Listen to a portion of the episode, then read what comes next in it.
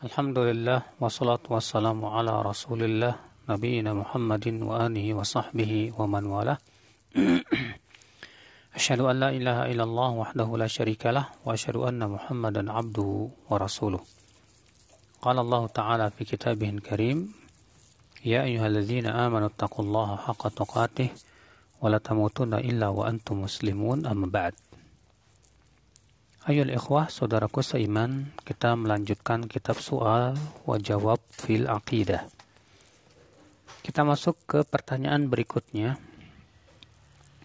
Ma makna ikhlasun niyah? Ma makna ikhlasin niyah? Apa itu makna mengikhlaskan niat?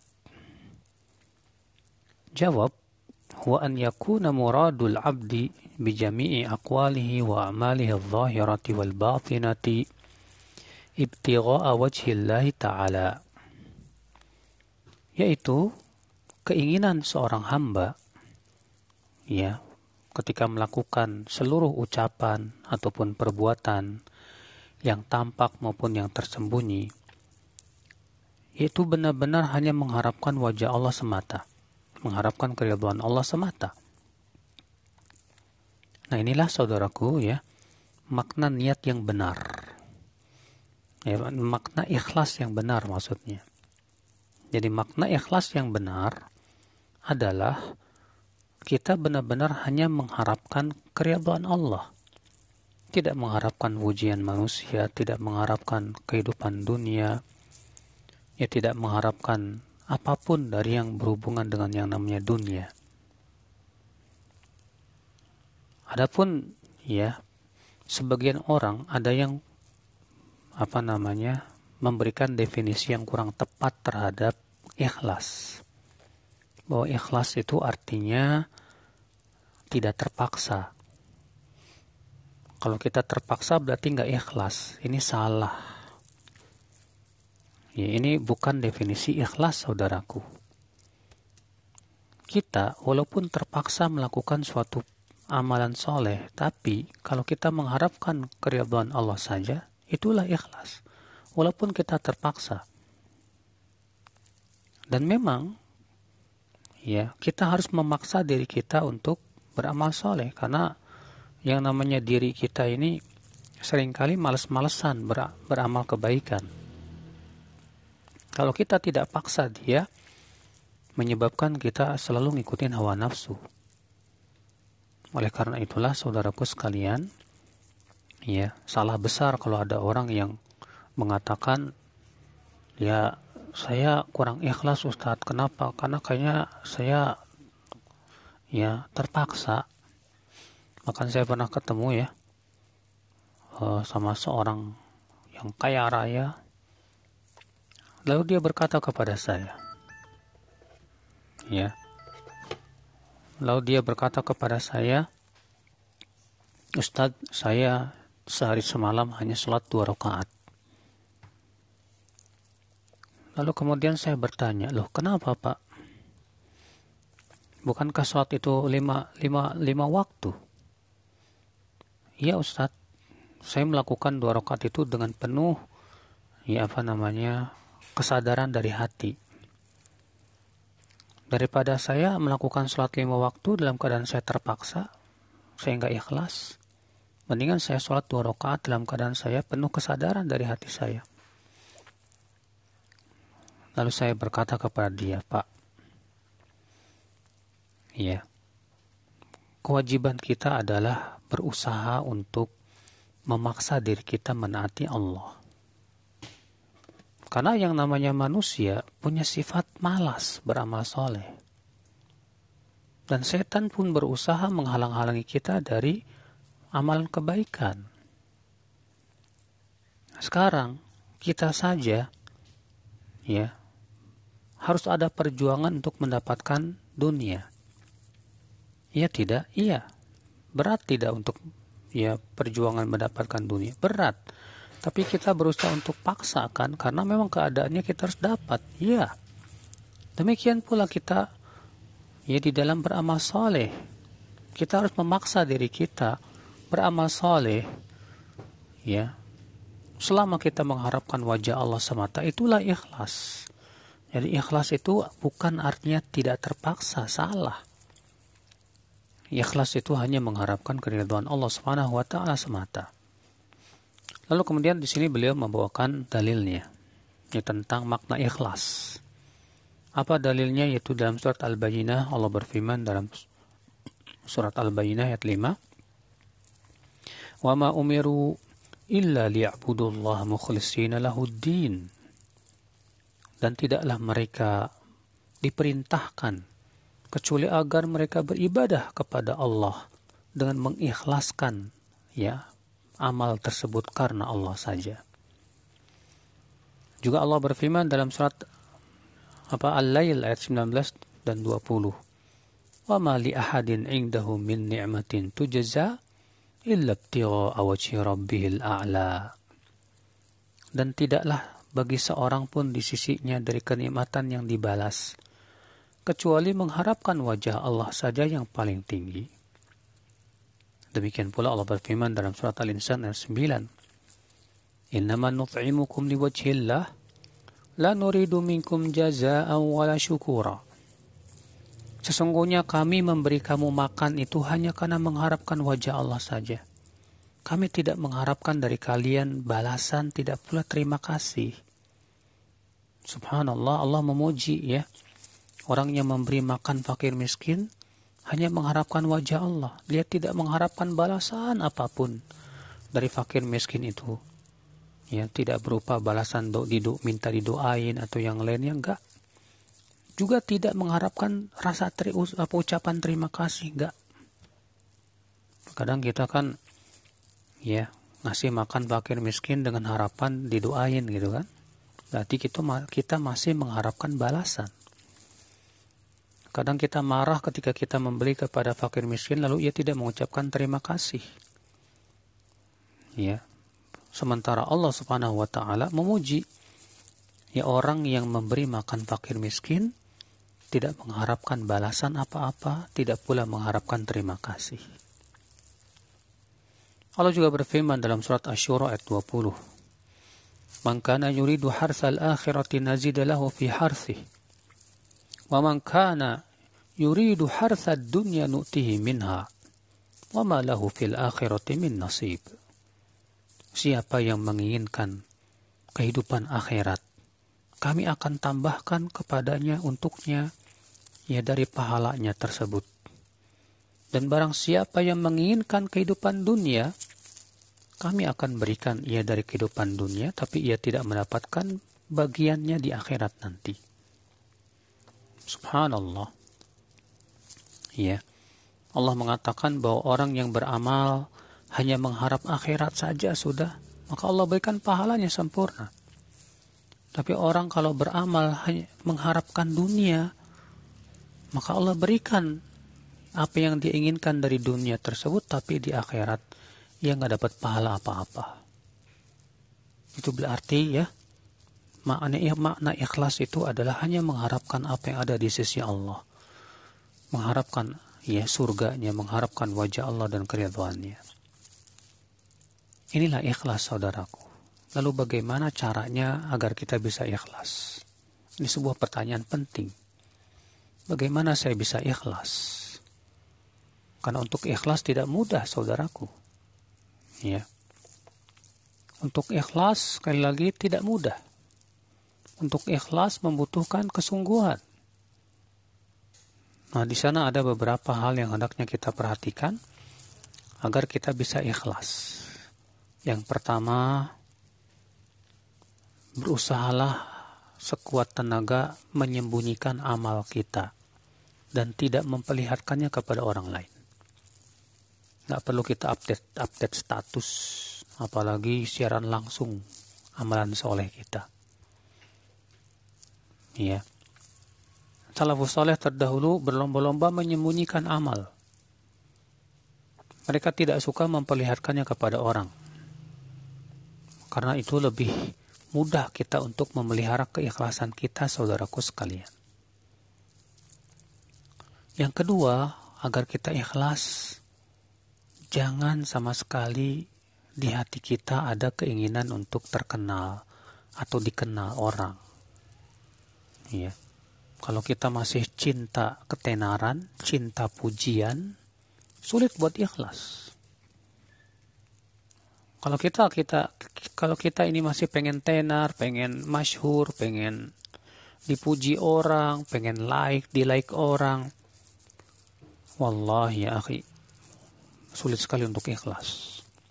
Makanya orang yang berdakwah di media sosial kayak di Facebook, kayak di Instagram untuk ikhlas sulit karena masih suka ngelihat like-nya itu loh. Kalau yang like banyak seneng, kalau yang nge-like dikit sedih gitu. Berarti itu menunjukkan kita nggak ikhlas, kita masih mengharapkan like-nya manusia. Bagaimana caranya supaya kita tidak mengharapkan like manusia, tidak mengharapkan pujian manusia? Sadari betul bahwa pujian manusia tidak bisa tidak memberikan manfaat apa-apa buat kita. Pujian manusia tidak membuat kita masuk surga. Pujian manusia tidak membuat kita selamat dari neraka, enggak. Dan sadari saudaraku, dipuji orang itu lebih berbahaya daripada dicela orang. Loh kok bisa begitu? Ya. Kata Al-Imam Ibn Hazm, dipuji orang itu, ya, tidak lepas dua, dari dua keadaan. Keadaan yang berdam, pertama, pujiannya memang benar ada pada diri kita. Maka ini pujian seperti ini sering kali menimbulkan rasa ujub. Bahkan membuka pintu ria ya. Dan setidaknya kita merasa senang dipuji, ini saja sudah bahaya. Keadaan yang kedua, pujian tersebut tidak ada pada diri kita. Lalu kita merasa senang dengan pujian tersebut, berarti kita sudah merasa puas dengan sesuatu yang kita tidak miliki. Sementara Nabi SAW bersabda, Al-mutasyabi' bima lam yu'ta kalabis thawbai zur. Orang yang merasa am, orang yang merasa kenyang dengan sesuatu yang tidak diberikan kepadanya bagaikan memakai dua pakaian kedustaan kata Rasulullah SAW.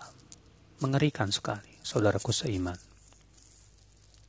Berarti ya, kita dipuji itu sebetulnya apa namanya malah membuat kita menjerumuskan kepada banyak keburukan. Ya, setidaknya kita merasa senang dipuji saja sudah bahaya itu. Itu pintu menuju ria. Berbeda kalau dicela, kalau orang mencela kita, pertama kita akan jauh dari sifat sombong. Kita juga akan selamat dari sifat ujub. Kalau kita dicela orang, dan kalau ternyata celaan itu benar ada pada diri kita, itu sebagai kesempatan untuk introspeksi diri dan memperbaiki diri. Kalau ternyata celaan itu tidak ada pada diri kita, itu menjadi pahala buat kita dan dosa buat dia. Jadi sebetulnya kalau kita pikir-pikir ya dengan uh, apa namanya matang-matang, justru sebetulnya dipuji itu lebih berbahaya daripada dicela, saudaraku. Makanya salah besar kalau kita ini senang pujian. Salah besar. Ya. Maka kalau kita sudah sampai kepada derajat nggak suka dipuji orang, saya maunya dipuji sama Allah saja. Ya, orang mau muji terserah, orang mau mencela nggak masalah. Nanti kita sudah sampai kepada derajat ikhlas. Tapi kalau kita masih senang dipuji, masih merasa bangga dengan pujian, ah, di situlah kita masih belum sampai kepada ikhlas. Ya. Nah ini saudaraku sekalian ya. Ini hal yang kedua yang harus diperhatikan agar kita ikhlas. Jangan sampai kita punya sifat suka, mas pengen masyhur, pengen dipuji orang, pengen di like orang. Jangan ya sadari bahwa pujian itu banyak sekali mudaratnya untuk diri kita cukuplah Allah yang puji Ya, kalau Allah sudah memuji kita, itu kebahagiaan yang besar buat kita. Kemudian saudaraku ya, untuk bisa ikhlas yaitu kita berusaha untuk ingat kematian. Dalam artian gimana? Dalam artian kita takut kalau kita wafatnya su'ul khatimah. Takut wafat kita su'ul khatimah. Kalau kita meninggal dalam keadaan kita ria, pengen dipuji orang, kira-kira husnul khatimah atau su'ul khatimah? Jawabnya su'ul khatimah, bukan husnul khatimah. Walaupun kita meninggalnya dalam keadaan sholat, ya. Kalau kita meninggal dalam keadaan sholat, tapi kita sedang ria mengharapkan pujian manusia, maka di situ kita sedang mati di atas su'ul khatimah, na'udzubillah. Ya, sementara orang yang ria itu termasuk yang pertama kali dibakar dalam api neraka ya. Rasulullah SAW sabda, salah satu awwalu man tusa'aru bihimun nar. Ada tiga orang yang pertama kali dibakar dalam api neraka. Siapa dia? Yang pertama, ya alim dan qari. Yang kedua, orang yang mati syahid. Yang ketiga, orang yang ya dermawan. Dipanggil oleh Allah, orang yang alim dan qari ini apa amalmu? Si alim berkata, Ya Arab, dahulu aku menuntut ilmu dan aku membaca Quran karena engkau. Allah berfirman, kamu dusta. Kamu dahulu menuntut ilmu hanya yang disebut ulama. Kamu membaca Quran hanya yang disebut qari dan kamu sudah mendapatkan sebutan itu. Lalu kemudian ia pun diseret di atas wajahnya dan dilemparkan ke dalam api neraka. Lalu didatangkan orang yang mati syahid dan ditanya apa amalmu. Dia berkata, Ya Rob, dahulu aku ya berjuang sampai titik darah penghabisan sampai aku mati syahid karena engkau. Allah berfirman, kamu dusta. Kamu dahulu ber, ya berperang karena ingin disebut pemberani dan pahlawan. Dan kamu sudah mendapatkan sebutan itu. Lalu ia pun diseret dan dilemparkan ke dalam api neraka ya, didatangkan orang yang dermawan. Ditanya oleh Allah apa amalmu. Dia berkata, Ya Arab, tidak ada satupun tempat yang kau suka untuk aku berinfak padanya kecuali aku sudah berinfak. Karena engkau. Allah berfirman, kamu dusta. Kamu dahulu berinfak karena ingin disebut dermawan. Dan kamu sudah mendapatkan sebutan itu. Lalu ia pun diseret dan dimasukkan ke dalam api neraka. Mengerikan sekali saudaraku. Ya, berarti orang yang mati di atas ria, dia termasuk orang yang pertama kali dilemparkan ke dalam neraka jahanam. Nauzubillah. Maka ingatlah, ya. Ingat betul jangan sampai kita matinya dalam keadaan ria gitu loh. Berarti kita harus berusaha apa dong? Berusaha menjaga keikhlasan kita, berusaha kita untuk memeriksa hati kita, Apakah ada ria masuk ke dalam hati kita, ketidakikhlasan itu masuk ke dalam hati kita. Nah ini dia cara supaya kita bisa ikhlas saudaraku. Memang tidak mudah karena syaitan tidak akan pernah ridho kita ikhlas. Syaitan akan berusaha bagaimana supaya amal kita dibatalkan oleh Allah. Ya, maka syaitan kemudian mengindah-indahkan amalan kita di mata kita. Ya, lalu setan mengatakan tuh lihat orang-orang memuji kamu. Ya karena kamu, masya Allah ibadahnya hebat. Maka dia pun mulai gembira. Ya. Lalu setan pun mulai kemudian meniup-niupkan ya ke dirinya supaya dia ujub dengan amalan solehnya. Sudahlah dia ria, sudah begitu dia ujub. Fala ilaha illallah, musibah besar yang menimpa dirinya. Maka dari itulah saudaraku sekalian, berusahalah kita ikhlas. Sebelum beramal kita cek dulu. Sebelum kita melakukan amalan apa pun, cek dulu keikhlasan kita. Jangan kemudian kita tidak peduli bodoh amat. Ya. Saya mau ikhlas, saya nggak mau ikhlas itu urusan saya. Emangnya kenapa? Kita katakan itu bukanlah sifat orang yang mencari surga Allah itu bukanlah sifat orang yang mencari keridhaan Allah. Orang yang mencari keridhaan Allah, dia akan memeriksa sebelum beramal saleh. Apakah ia lakukan karena Allah atau bukan? Ya. Nah ini saudaraku sekalian.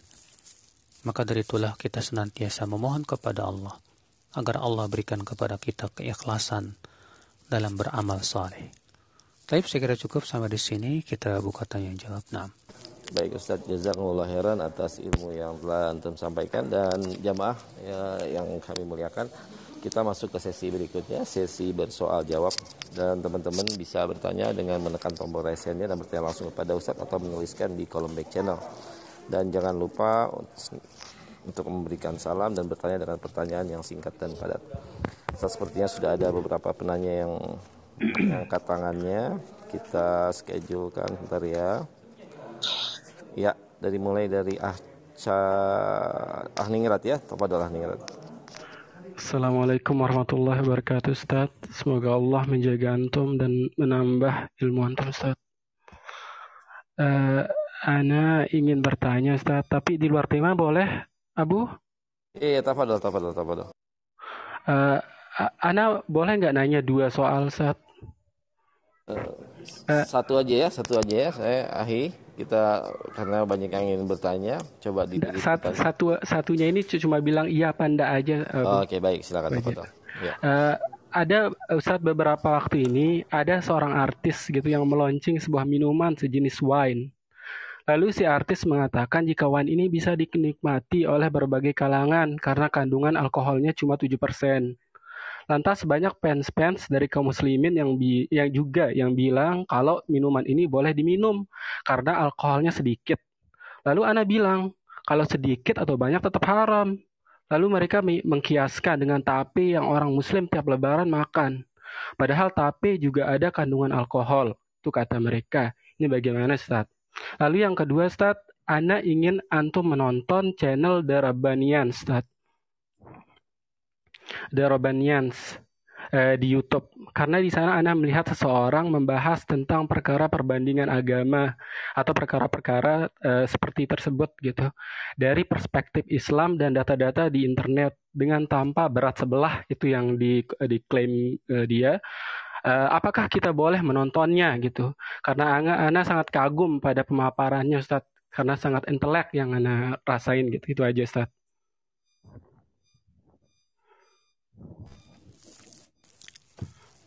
Tadi mintanya jawabannya iya atau tidak. Saya jadi bingung. Yang kedua itu aja Ustaz. Kalau yang kedua saya tidak bisa apa namanya menjawab karena saya nonton aja belum. Gimana saya mau jawab? Adapun yang pertama, kalau misalnya ya seperti halnya tape dia ada fermentasi dan mengandung alkohol sedikit dan tidak memabukkan ketika kita makan banyak. Maka ini jelas dibolehkan. Kenapa demikian? Karena ya ilat daripada haramnya arak itu karena memabukkan.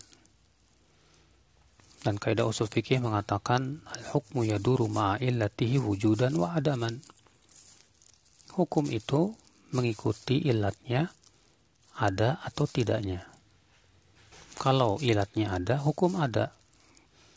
Kalau ternyata tidak ada, maka hukum tidak ada. Yang kedua, bedakan antara orang yang ya mempermentasikan tape ya apa namanya sesuatu yang menjadi apa namanya tapi itu kan ada sebuah apa namanya uh, uh, sesuatu yang bukan dicampurkan padanya alkohol sebetulnya. Tapi itu sistem fermentasi yang kemudian memang ada mengandung alkohol dengan sendirinya.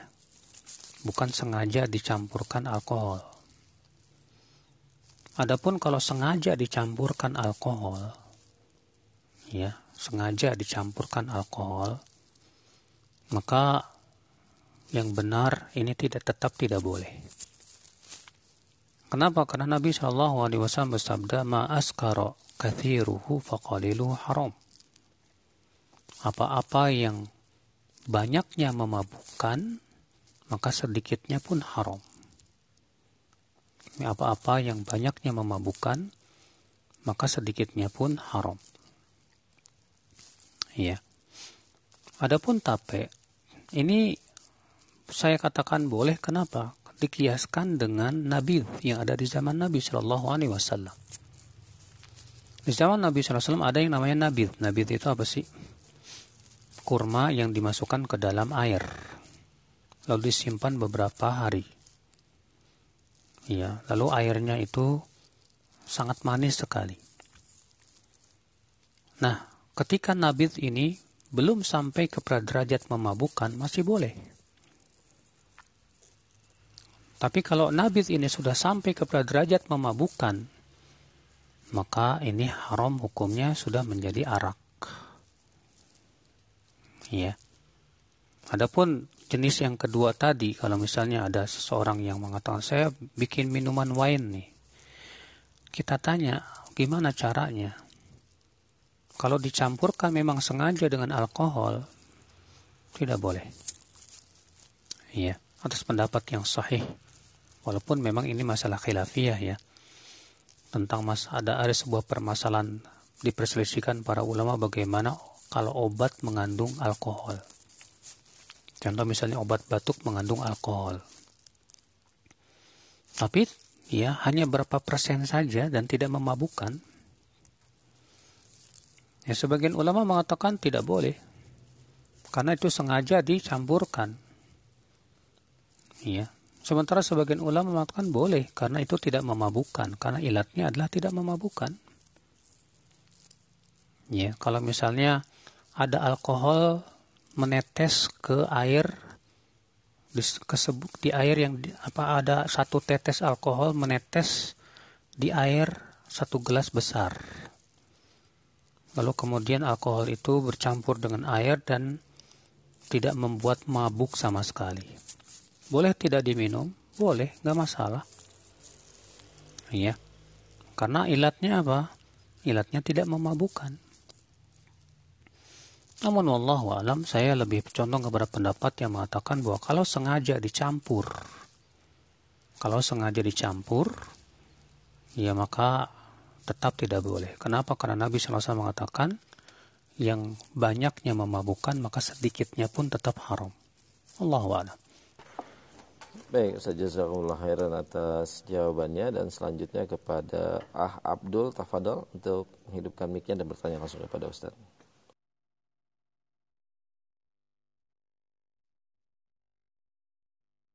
Ya Ah Abdul, monitor. Kayaknya belum dengar suara antum. Ya, sambil kita menunggu Ah Abdul, mungkin dia terkendali dengan koneksi. Ah Zaki bisa monitor suara Anda uh, masuk. Baik. Ya, silakan kepada Ahzik. Baik, jazakumullah khairan atas pemat uh, pemateri Ustadz Badrul Salam, Ustadz Badrul Salam Hafizullah Ta'ala dan MC yang telah membawakan acara ini. Ana ingin bertanya terkait masalah ria ya. Jadi, apakah rasa ketakutan dalam ingin menjalankan suatu ibadah itu uh, termasuk ria? Maksud Ana begini, kadang kita dapatin teman-teman yang Masya Allah sudah hijrah ya. Kemudian atau teman-teman yang ingin mengerjakan lebih detailnya lebih mengerjakan suatu ibadah. Namun ketika contohnya sholat ya ketika mau berjalan ketemu sama temennya yang bisa dibilang dia bilang bahasanya seperti ini Masya Allah tumben nih berangkat lebih awal seperti itu. Atau misalnya lagi puasa yang sebelum sebelumnya nggak puasa dibilang Masya Allah tumben puasa. Nah tiba-tiba ada rasa hati tiba-tiba balik aja seperti itu. Atau uh, ya udah batalin puasanya. Nah itu sikap uh, kita bagaimana Ustaz? sikap kita. Apakah rasa takut itu uh, karena ya karena di, di, di diomongin seperti itu termasuk ria saat kalau kita ya tadi ketika mau sholat tiba-tiba dibilang seperti itu kita balik lagi pulang ke rumah atau membatalkan apa seperti puasa kita apakah itu termasuk ria Ustadz Barakallahu fikum. Fika barakallah. Ya, itu termasuk ria. Al-Hasan al-Basri berkata, al-amal li ajlin nasi syirkun wa tarkul amal ya li ajlin nas riyaun kita beramal karena mengharapkan pujian manusia itu syirik dan kita meninggalkan amal karena takut ya celaan manusia itu pun ria ya maka dari itu kita kalau beramal tuh jangan sekali-kali mikirin orang ngomong apa. Tanda orang ikhlas itu apa kata para ulama? Kata Imam Ad-Dhahabi, ya min alamatil ikhlas an tastawiya fihi al-madhu wadzam. An yastawiya al-madhu wadzam. Tanda orang ikhlas itu sama saja dipuji dan dicela nggak berpengaruh kepada dia. Orang mau ngomong tumben kayak mau ngomong apa kayak bodoh amat. Saya mau beramal kebaikan kok. Itu untuk kebaikan saya kok. Ya. Nah ini ya terkadang kita ini terlalu melihat apa kata orang susah.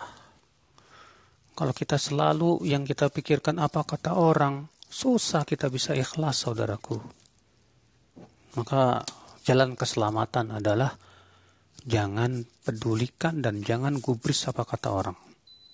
Terserah orang mau ngomong apa, nggak usah kita dengar. Yang penting kita yang yang penting kita sesuai sunnah dan sudah mengharapkan pahala dari Allah Azza wa Jal. Demikian. Nah. Uh, Ustaz. Afwan, mungkin bisa diulang tadi perkataan antum sebelumnya terkait perkataan ulama karena sedang menulis coba menulis. Kata Al-Hasan Al-Basri, Al-amal li ajlin nas syirkun. Ya. Beramal karena manusia itu syirik. Dan meninggalkan amal karena takut manusia itu ria. Kama qala Hasan Al-Basri al-amal li ajrin nas itu syirkun wa tarkuli ajri nasi riyaun. Hakada. Jazakumullah khairan atas waktunya dan kesempatannya dan Assalamualaikum warahmatullahi wabarakatuh. Waalaikumsalam warahmatullahi wabarakatuh. Selanjutnya Ah Abdul monitor antum sudah uh, bisa yes. Oh baik. Siap. Assalamualaikum Ustaz. Semoga Allah menjaga antum dan kaum muslimin. Anda mau bertanya, apakah bisa kita menikah bukan dengan jodoh kita. Udah itu aja. Apakah kita bisa menikah dengan yang bukan jodoh kita? Uh, saudaraku, jodoh termasuk perkara yang telah Allah takdirkan. Kalau Allah tidak takdirkan ia jadi jodohmu, tidak akan pernah kamu bisa menikahinya selama-lamanya. Kalau ternyata Allah sudah takdirkan ia bukan jodohmu. Tapi kalau Allah takdirkan ia jodohmu, pasti ketemu walaupun berpisah dan dipisah oleh lautan yang sangat luas sekalipun. Pasti Allah akan berikan sebabnya supaya bisa menikahi dia. Ini harus kita imani betul. Jadi kalau perkataan antum, mungkinkah saya menikahi orang yang bukan jodoh saya? Pertanyaan saya kepada antum, dari mana kamu tahu bahwa dia bukan jodoh kamu? Apakah Jibril nelpon kamu? Atau kamu pernah melihat lahul mahfud? Ya, itu perkara gaib ya akhi. Kita tidak bisa memastikan dia bukan jodoh saya apa tidak ya kewajiban kita adalah minta kepada Allah yang terbaik. Jangan menurut kamu yang terbaik karena yang menurut kita baik belum tentu baik di sisi Allah. Terkadang kita tertipu dengan kecantikan seorang wanita. Lalu hati kita terpaut, jatuh cinta, dan menganggap dialah wanita terbaik untuk kita. Itu kan sebatas, sebatas pandangan syahwat, bukan pandangan menurut Allah. Tapi kalau kita serahkan sama Allah, ya Allah, kalau memang dia baik padaku, untukku, ya Allah, permudahlah aku, ya untuk menikahinya. Tapi kalau ia tidak baik untukku, ya Allah, ya, maka palingkan hati hatiku darinya, ya Allah. Jangan maksa. Ya Allah, kalau dia baik untukku, mudahkan. Kalau dia tidak baik untukku, ya Allah, jadikan dia baik. Loh, ini namanya doa maksa. Ya. Ini salah. Nah, dari itulah ya seseorang yang sudah Allah takdirkan tidak menjadi jodoh kita, tidak mungkin jadi jodoh kita. Dan seseorang yang sudah Allah takdirkan dia jadi jodoh kita, pasti Allah akan jadikan dia jodoh kita. Demikian. Syukran khair Ustaz. Ya, jazakallah khairan. Ustaz izin membacakan pertanyaan tertulis Ustaz. Uh, sebentar. Bismillah. Ustaz, Assalamualaikum. Waalaikumsalam warahmatullahi wabarakatuh. Apa yang harus dilakukan oleh orang yang sudah terlanjur terkenal Ustaz? Jazakallah khairan. Berat. Orang yang sudah terlanjur terkenal itu berat. Untuk benar-benar menjaga keikhlasan, menjaga ketawaduan, untuk supaya tidak ujub dan yang lainnya. Ya Imam Ahmad bin Hambal berkata Inni waditu an askuna bil wadi nakot ibtulitu bisyuhrah. Aku ingin tinggal di apa namanya di lembah saja sendirian. Sungguh aku telah di, sedang diuji oleh Allah dengan ketenaran. Karena Imam Ahmad menjadi sangat tenar setelah beliau berhasil ya melewati ujian yang sangat berat ya di masa kekhilafan Ma'mun dan Al-Mu'tasim serta Al-Wathiq Billah. Saudaraku sekalian, maka para ulama ya dengan ketenaran tidak justru mereka tidak bukan merasa senang, tidak. Dengan ketenaran apakah mereka menikmati? Enggak. Justru mereka ketakutan sekali. Beda dengan kita karena kita merasa diri kita tenar, ya, Wah, kita menikmati ketenaran. La wallah ya akhi, para ulama terdahulu tenar bukan karena mereka yang mentenarkan diri. Tapi Allah yang mentenarkan. Para ulama terdahulu nggak punya ya tim untuk mentenarkan diri nggak punya. Ya para ulama terdahulu nggak ngisi kajian aja dan berusaha untuk ikhlas tapi karena keilmuan, keikhlasan, ketakwaan menyebabkan akhirnya Allah jadikan hati-hati manusia mencintai orang ini. Hmm, beda dengan kita, kita punya tim untuk mentenarkan diri supaya nama kita melejit ya. Supaya di YouTube jadi papan atas. Karena apa? Karena ada tim. Itu berarti kita mentenarkan diri sendiri sebetulnya. Lalu setelah tenar, kita merasa senang dan menikmati ketenaran. Para ulama terdahulu, mereka tidak menikmati ketenaran, bahkan mereka berusaha untuk lari dari ketenaran. Ayub As-Sakhtiyani ya, disebutkan dalam kehidupan beliau. Beliau kalau berjalan di kota, beliau berusaha untuk mencari jalan yang ya istilahnya jalan-jalan tikus. Ya supaya apa? Supaya nggak dikenal orang. Tujuannya cuma itu doang. Ya Imam Sufyan Atsauri berdoa kepada Allah agar tidak dijadikan tenar. Kalau kita melihat asar-asar dari para sahabat, para tabiin, para tabiun dan salafus soleh terdahulu, mereka malah lari dari ketenaran dan tidak ingin tenar. Tapi Allah jadikan mereka tenar karena Allah tahu kejujuran mereka, keikhlasan mereka, ketakwaan mereka. Kalau Allah yang mentenarkan, ia akan harum sepanjang masa. Tapi kalau orang mentenarkan dirinya sendiri, ia akan harum sementara.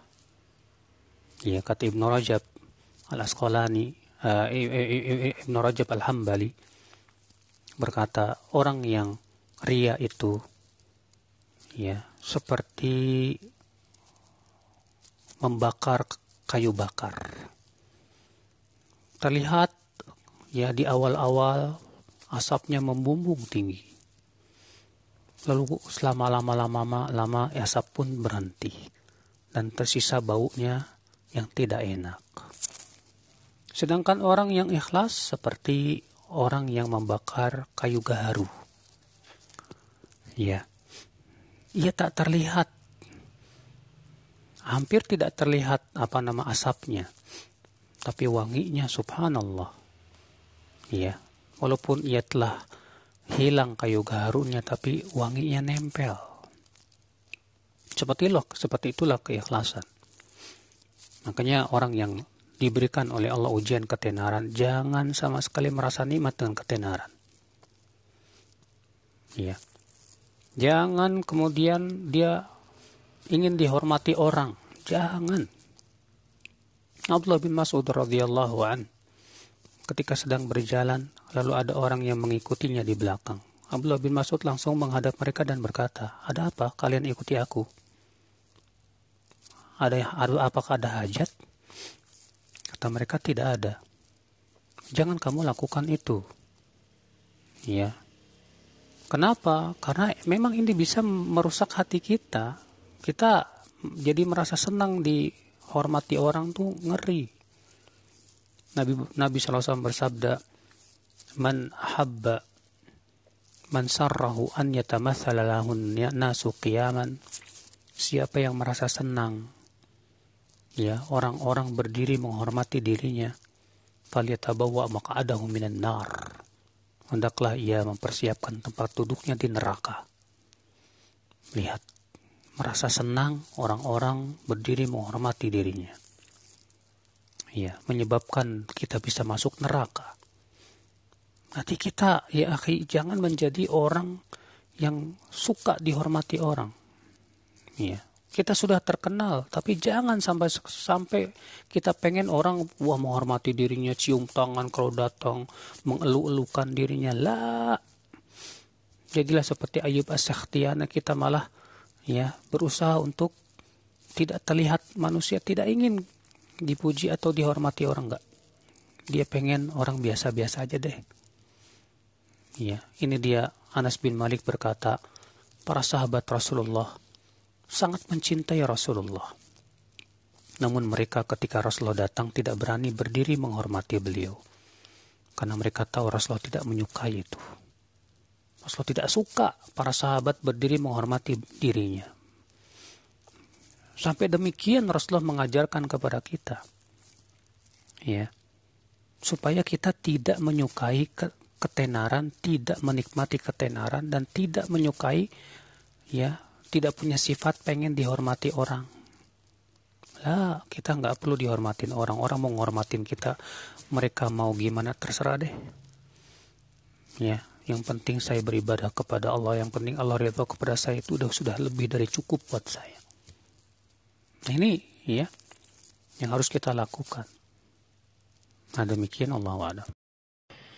Ya Allah ya barik ya Ustaz. Dan semoga Allah memberikan taufik buat kita semua. Dan selanjutnya kepada Ukti Yumi, Yumiati tafadhol untuk bertanya kepada Ya bismillah. Assalamualaikum warahmatullahi wabarakatuh. Semoga Ustadz dan kita semua kaum muslimin diberi rahmat dan lindungan oleh Allah Subhanahu wa taala. Uh, ini Ustadz saya mendengar masalah ria ini sangat ngeri uh, karena orang yang pertama kali masuk neraka itu adalah orang yang ria. Nah, pertanyaan saya, bagaimana jika uh, uh, jika kita dipuji orang, suka uh, apa kadang terbesit ini tiba-tiba muncul rasa bangga atau rasa senang gitu. Padahal sudah berusaha untuk uh, ikhlas. Nah, apa yang harus dilakukan Ustadz jika timbul perasaan itu? Uh, itu saja pertanyaan saya, Ustadz. Sukron jazakumullah khair.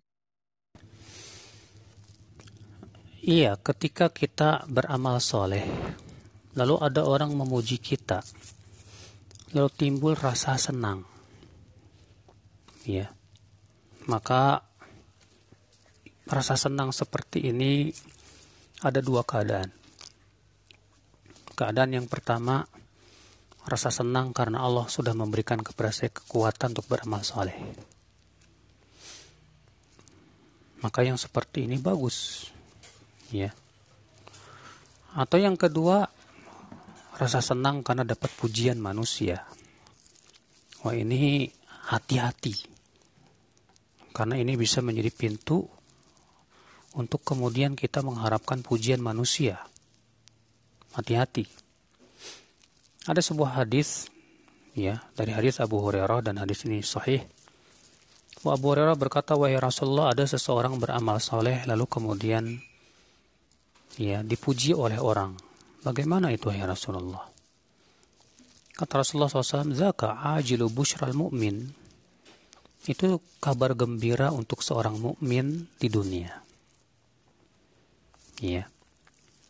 Berarti kalau kita beramal soleh dan kita tidak mengharapkan pujian manusia sama sekali, eh tahu-tahu manusia malah memuji kita. Itu kabar gembira untuk kita dari Allah di dunia ini. Tapi bukan berarti membuat kita tertipu jadi ujub. Sebab kalau sudah sampai ke derajat ujub, batal amal kita. Ya, karena ujub itu bisa membatalkan amal. Ibnu Qayyim mengatakan bahwa ujub yang paling buruk itu adalah ujub dengan amalan soleh. Ya. Maka ketika manusia memuji kita, apa yang harus kita lakukan? Yang pertama, tuduh diri kita.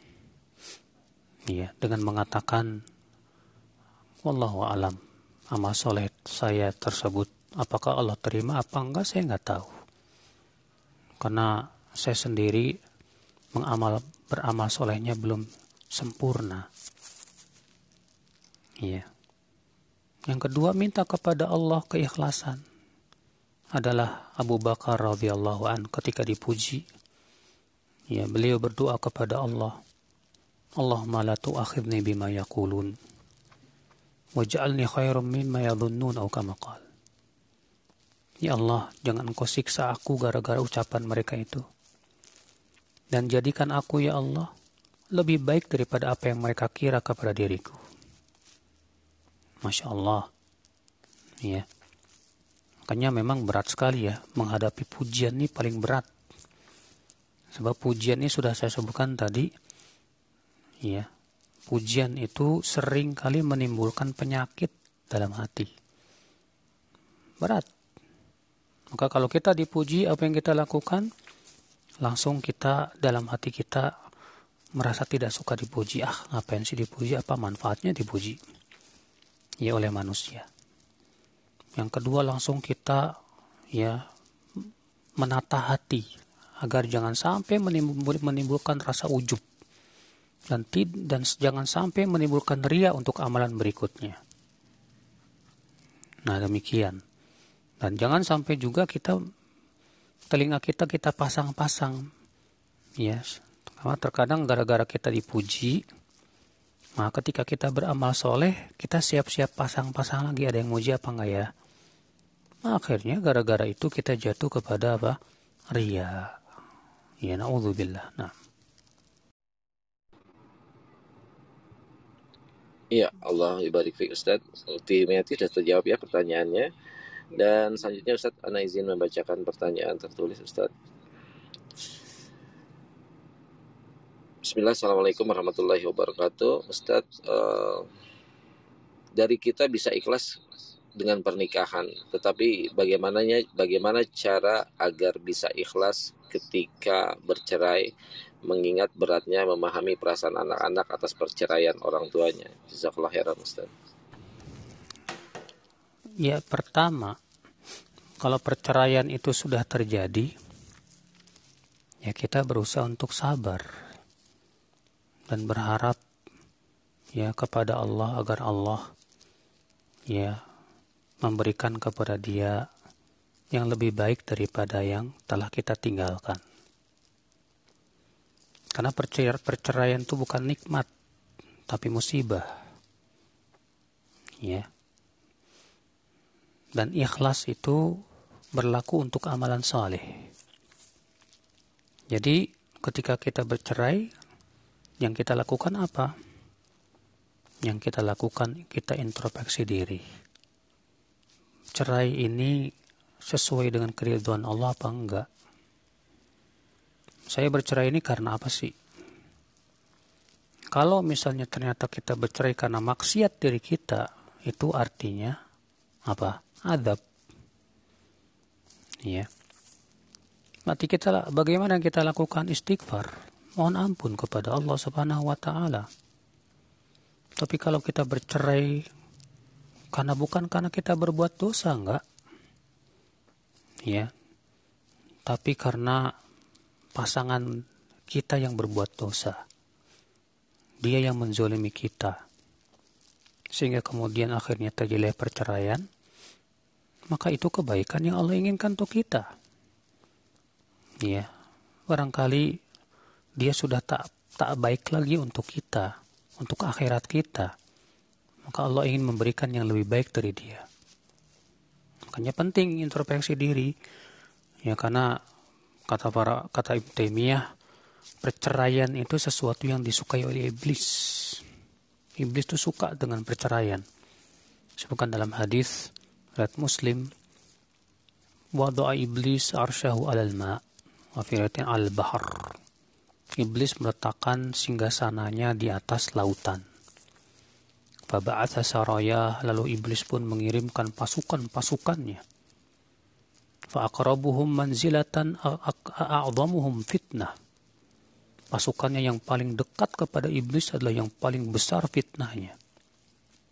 Yaqulu ahaduhum, salah satu pasukan iblis berkata, ya, Qad kada wa kada. Aku sudah melakukan perbuatan ini dan itu. Kata iblis lam tasna' syai'an. Kamu belum melakukan apa-apa. Yang satu lagi berkata, Ma taraktu hatta farraktu bainahu wa baina ya zaujati.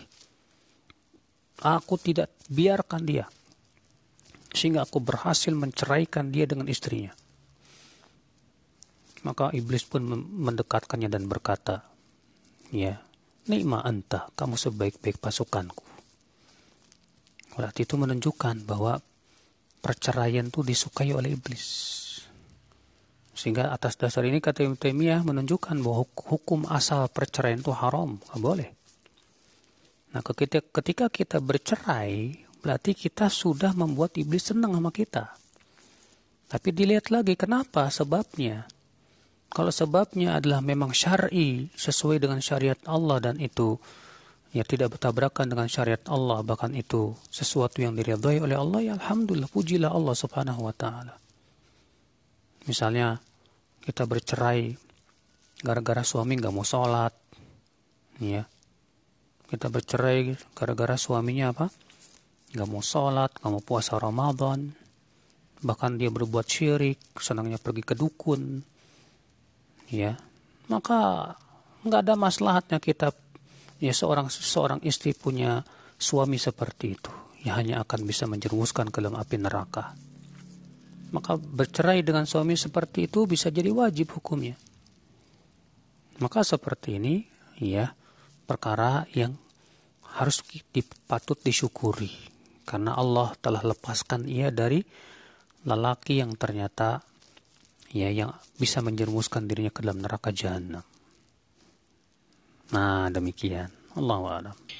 Ya Allah ibarik Ustaz. Dan selanjutnya kepada Astarudin. Silakan bertanya kepada Ustaz satu pertanyaan singkat dan padat. Astarudin monitor. Ya, ahi suara antum bermasalah. Coba cari lagi mikrofonnya. Assalamualaikum Ustaz. Masih masih ini ya. Salam. Masih ini. Uh, begini.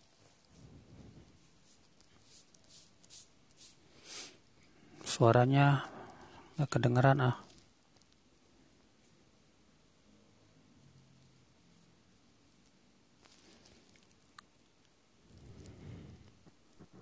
Ya, Astarudin. Mungkin dialihkan kepada yang lain aja dulu. Iya. Bagaimana? Oke, antum tuliskan pertanyaan channel ya. Selanjutnya kepada Akhrosid Tafadol untuk bertanya kepada Ustaz. Assalamualaikum warahmatullahi Assalamualaikum warahmatullahi Assalamualaikum Ustaz. Eh, mohon penjelasan Ustaz, jika seorang beramal mengharap wajah Allah tapi juga ada bagian mengharap bagian dari dunia Ustaz. Tapi hal ini diterangkan dalam dalil yang sahih Ustaz. Misalnya jika seorang uh, tentang hadis bahwasanya seorang yang menyambung silaturahim agar dia dilapangkan rezeki dan dipanjangkan umur. Apakah ini termasuk ikhlas, Ustaz? Jazakumullah khairan, Ustaz. Iya. Pertama, akhi, kalau kita mengharapkan janji dari Allah Subhanahu wa taala ya berupa janji duniawiyah contoh silaturahim bahwa orang yang silaturahim akan dipanjangkan umurnya dan diluaskan rezekinya. Bolehkah kita bersilaturahim dengan mengharapkan dua perkara tadi? Boleh. Kenapa? Karena ada janji dari Allah dan Rasulnya.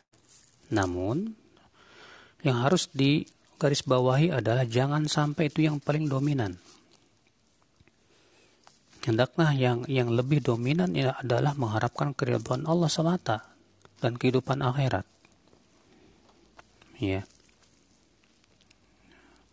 Kenapa demikian? Karena supaya tidak bertabrakan dengan hadis-hadis yang memerintahkan kita ikhlas, ayat-ayat yang memerintahkan kita ikhlas, ayat-ayat yang melarang kita mengharapkan kehidupan dunia dari amalan soleh kita. Ya. Oleh karena Imam Asyuti mengatakan, kalau orang yang beribadah dengan niat dua, niat karena Allah dan niat karena dunia, maka dilihat mana yang paling dominan. Kalau ternyata yang paling dominan itu karena Allah, dapat pahala. Tapi kalau yang paling dominan itu karena dunia, dapat dosa. Kalau ternyata 50-50, seimbang, maka kata beliau tasakopo, saling berguguran, ya. Saling berguguran, tidak dapat dosa dan tidak dapat pahala. Nah, jadi kalau misalnya kita silaturahim mengharapkan dua tadi boleh Ustaz boleh, tapi jangan sampai itu yang jadi dominan. Tapi pertanyaannya akhi dan tolong dijawab. Kalau antum silaturahim 100% mengharapkan wajah Allah saja dan tidak mengharapkan dua tadi. Kira-kira Allah kasih nggak yang dua tadi? Nah, Ustaz, mungkin insya Allah dikasih Ustaz. Baik.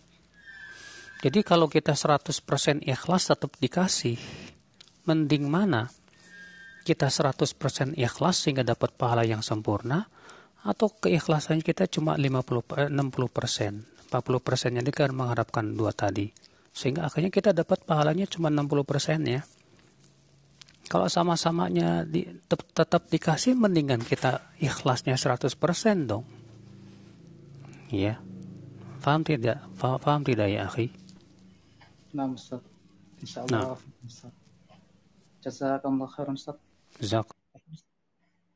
Afan Ustaz, apa boleh satu lagi, Ustaz? Uh, cukup ya, akhi. Karena hmm. banyak teman-teman yang juga ingin bertanya ya. Nah, Ustaz. Iya, memanfaatkan waktu yang singkat ini untuk bersoal jawab dengan guru kita. Dan Ustaz izin membacakan pertanyaan tertulis. Assalamualaikum Ustaz Semoga Allah senantiasa menjaga Ustadz dan tim. Ustadz pertanyaannya, banyak sekali orang kalau pengen sesuatu selalu salawatin aja. Ingin mobil, salawatin. Ingin rumah, salawatin. Bagaimana pandangan Ustadz terhadap hal tersebut? Jazakumullah khairan. Pertama, salawat itu agung. Iya. Allah dan Rasulnya, Allah dan malaikatnya bersalawat untuk Rasulullah SAW. Inna Allah malaikatahu yusalluna ala nabi. Sesungguhnya Allah dan para malaikatnya bersalawat atas Rasulullah. Lalu Allah memerintahkan kita untuk bersalawat untuk beliau. Itu menunjukkan bahwa salawat itu agung. Rasulullah bersabda, Man salla alaiya wahidah sallallahu alaihi biha ashra. Barang siapa yang bersalawat kepadaku sekali, Allah akan bersalawat untuknya sepuluh kali. Ya. Dan di antara faidah solawat, bahwa orang yang menjadikan semua doanya solawat, akan diampuni dosanya dan akan dipenuhi keinginannya. Ya. Rasulullah ada seorang adalah sebutkan dalam hadis wahai Rasulullah bagaimana kalau aku jadikan doaku seluruhnya untuk bersalawat untukmu Kata Rasulullah SAW, Idan yukfar dhambuk wa tukfahammuk. Kalau begitu dosamu akan diampuni dan keinginanmu pun akan dipenuhi. Iya. Jadi atas dasar itu boleh nggak Ustadz? Saya pengen mobil kita selawatin. Kita mau pengen apa namanya rumah kita selawatin. Jawab ya akhi. Apakah ada Rasulullah SAW mengajarkan begitu kepada para sahabatnya? Kalau kalian pengen ya apa pengen punya mobil, apa pengen punya rumah, selawatin aja. Apa pernah Rasulullah mengajarkan itu kepada para sahabatnya? Apa pernah para sahabat mengajarkan itu kepada para tabi'in? Apa pernah para tabi'in mengajarkan itu kepada para tabi'ut tabi'in? Ya akhi, amalan saleh berupa salawat itu agung di mata Allah. Sementara dunia itu hina sekali di mata Allah. Iya. Maka betapa naifnya solawat kalau hanya untuk sebatas kepentingan dunia. Bagaimana menurut kamu kalau kamu menukar emas dengan tinja, kotoran manusia? Kamu tidak ridho. Taib. Dunia di mata Allah itu bagaikan kotoran manusia. Sebagian dalam hadis, ya Nabi bersabda inna mimma inna ma kharaja min batni ahadikum qad daraba lid dunya mathala. Sesungguhnya kotoran yang keluar dari perut seseorang telah memberikan perumpamaan tentang hakikat dunia. Ya, kalau kita saja tidak mau menukar emas dengan kotoran, maka ketahuilah bahwasanya amalan soleh, solawat itu bagaikan emas. Sementara dunia bagaikan kotoran. Betapa naifnya solawat yang sangat agung hanya untuk sebatas cari dunia saja. Naif sekali saudaraku. Salawat itu adalah hanya mengharapkan wajah Allah. Dan sudah janji Allah, orang yang senantiasa salawat kepadanya, Allah akan ampuni dosanya dan Allah penuhi keinginannya. Iya, nggak usah khawatir itu. Adapun kemudian dengan mengatakan mau pengen mobil solawatin, pengen itu solawatin. Apa pernah Rasulullah mengajarkan itu kepada para sahabatnya? Apakah lebih kita lebih fakih dari Rasulullah SAW? Apakah kita lebih alim dari Rasulullah SAW? Rasulullah SAW selantiasa memberikan motivasi kepada para sahabat itu untuk mendapatkan kehidupan akhirat. Ya, wal akhiratu khairu wa abqa. Akhirat lebih baik dan lebih kekal tentunya. Nah, demikian Allah alam. Jadi, saudaraku sekalian, ikhlas adalah merupakan tujuan hidup kita. Ya, itu hanya memurnikan ibadah karena Allah dan untuk Allah saja. Tanpa ikhlas, amal kita tidak akan diterima oleh Allah. Dan keikhlasan itu adalah kekuatan yang dahsyat dalam kehidupan. Sampai iblis dan setan pun sangat sulit menggoda orang yang benar-benar ikhlas mengharapkan wajahnya. Maka dari itulah bersungguh-sungguhlah setiap kita baik saya, antum, semua kita bersungguh-sungguh agar betul-betul ikhlas senantiasa dalam amal ibadah kita. Sungguh beruntung orang yang senantiasa memeriksa ke keikhlasannya. Berusaha menjaga keikhlasan dalam setiap amalnya. Dan sungguh merugi orang yang tidak peduli. Ya apakah dia ikhlas atau tidak. Maka ini bukanlah sifat orang yang mengharapkan wajah Allah Semoga kita termasuk orang-orang yang ikhlas. Wabillahi taufik. Assalamualaikum warahmatullahi wabarakatuh.